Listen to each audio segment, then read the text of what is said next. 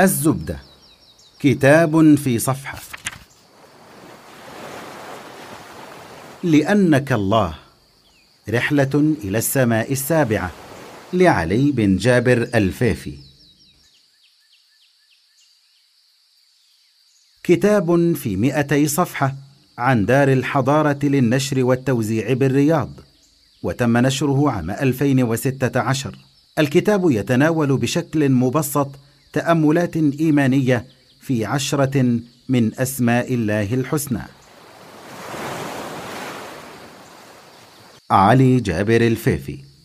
كاتب سعودي يعمل محاضرا في قسم الشريعة واللغة العربية بجامعة الملك خالد حاصل على البكالوريوس والماجستير في تخصص الدعوة والاحتساب ومشرف على بحوث طلاب الانتساب بجامعة الإمام صدر له عدد من المؤلفات منها سوار أمي وحلية الوقار.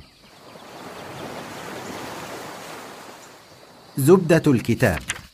أهدى المؤلف هذا الكتاب لوالدته التي قالت له ذات مرة هل صليت؟ فقال لها نعم. وهو كاذب. فنظرت له نظرة شك وقالت قل ما شئت ولكنه قد رآك. فقام للصلاة فزعا من هذه الكلمة. التأملات التي أوردها المؤلف كانت في عشرة من أسماء الله تدلف بالعبد إلى باب إيماني عظيم وتجعل نفسه تزيد معرفة ويقينا وعبادة وخضوعا لله ثم انسا وسعادة وهناء به. هذه الأسماء هي الصمد وهو من تصمد إليه الخلائق أي تلجأ إليه فهو من يحيطك بالاحتياجات لتحيط نفسك بأسمائه وصفاته. وذكر مقولة نقلها الغزالي عن اسم الله الأعظم بأن تفرغ قلبك من غير الله ثم تدعوه بأي اسم فيجيبك. وهذا فحوى معنى الصمد. الحفيظ وهو الذي حفظ كل شيء خلقه وأحاط علمه بما أوجده وحفظ أولياءه من الذنوب والهلكات ولطف بهم في الحركات والسكنات. فاحفظ الله يحفظك. وذكر عددا من قصص حفظ الله لعباده مثل قصة أصحاب الكهف وقصة محاولة اغتيال الشيخ عايض القرن في الفلبين وعكسها كقصة بلعام بن باعوراء وقصة عبد الله القصيم.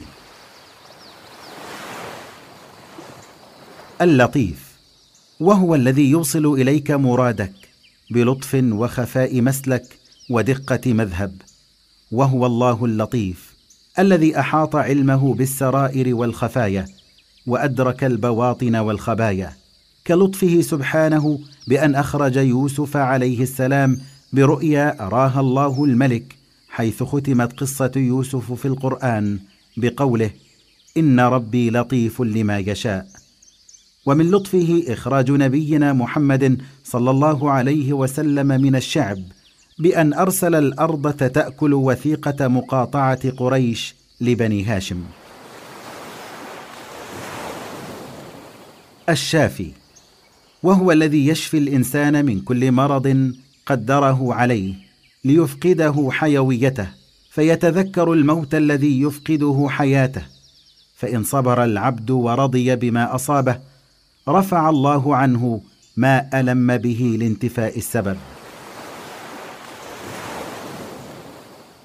الوكيل وهو الذي لا ينبغي أن تتوكل إلا عليه ولا أن تضع ثقتك إلا فيه.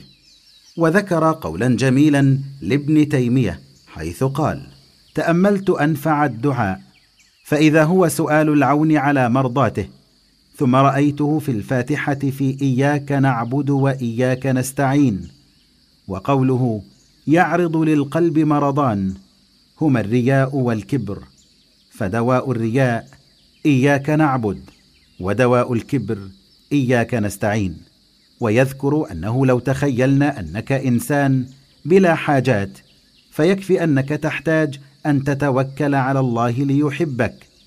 فتوكل على الله. إن الله يحب المتوكلين.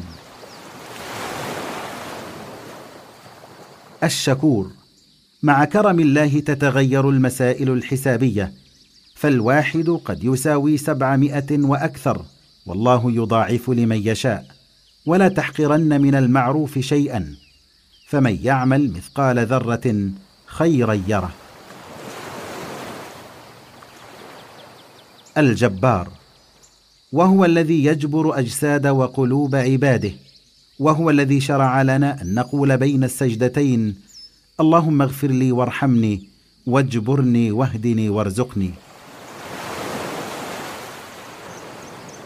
الهادي وأصلها الميل وكأن الهداية ميل عن الخطأ إلى الصواب وعن الضلالة إلى الرشد ولعل أعظم أسباب الهداية سماع القرآن.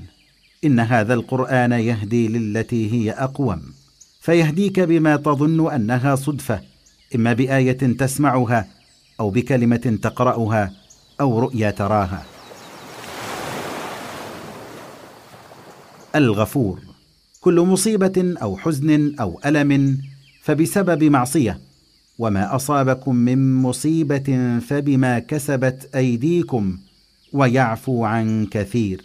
فما أشد حاجتنا للعفو والمغفرة والاستغفار بعد كل ذنب وبعد كل طاعة لأنها قد تكون مليئة بالنقص الذي لا يرتقه إلا الاستغفار.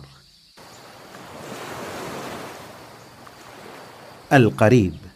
وقربه سبحانه قرب علم وسمع وبصر وإحاطة لا قرب ذات. ومما تقرر في كتب العقيدة أن لله معيتين. الأولى خاصة كمعيته للأنبياء والأولياء بالنصر والمحبة والتوفيق. والثانية عامة لجميع خلقه بالسمع والبصر والعلم والإحاطة. ومن أجل الآيات في هذا الباب الذي يراك حين تقوم وتقلبك في الساجدين. فرؤيه الله لك في صلاتك رؤيه خاصة. فيها الحب والقبول والإجابة والمغفرة. وأول جواب لمن يسأل عن ربه وإذا سألك عبادي عني فإني قريب. كتاب فيه فوائد جمة وإيمانيات راقية وعميقة. الزبدة. كتاب في صفحة.